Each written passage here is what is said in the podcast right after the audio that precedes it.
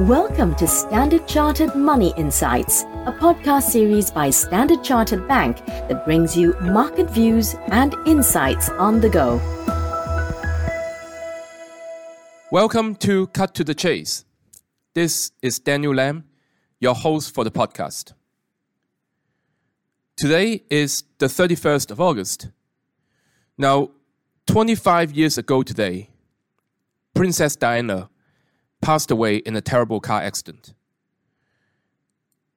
I remember I was in the UK at that time, and the amount of grievances shown by the public was something that I'd never seen before in my life.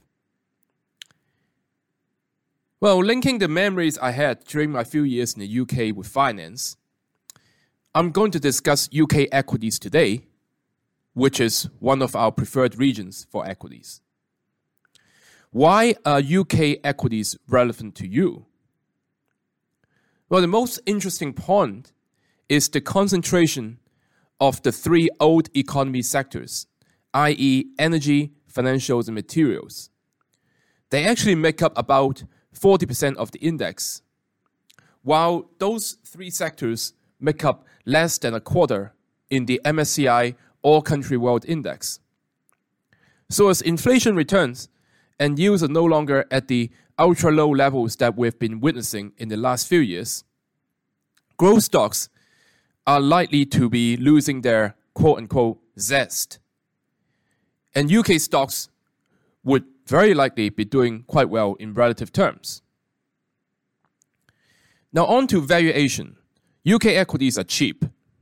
On an absolute basis, 12 month forward PE for MSCI UK is below 10 times.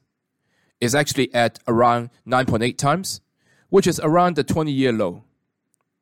It also compares favorably versus global equities, where the UK's relative valuation has contracted from an 8% premium in 2016 to a discount of 35% today, its deepest discount in 20 years.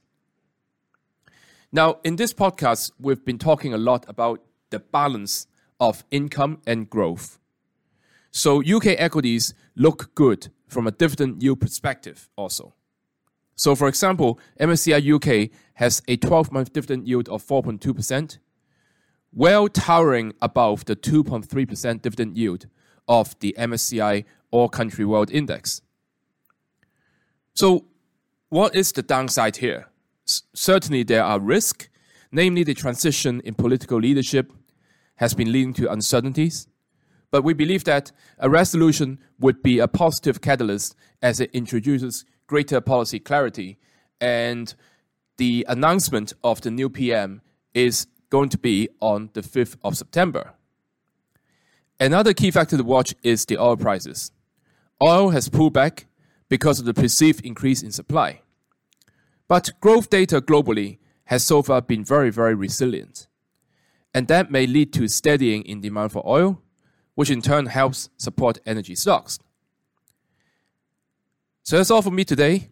As always, if you enjoyed this podcast, please don't forget to rate and like it. Thanks for listening, and we wish you a happy day ahead. Thank you for listening to Standard Chartered Money Insights, a podcast series by Standard Chartered Bank. For more details on the latest market insights, subscribe to Standard Chartered Money Insights.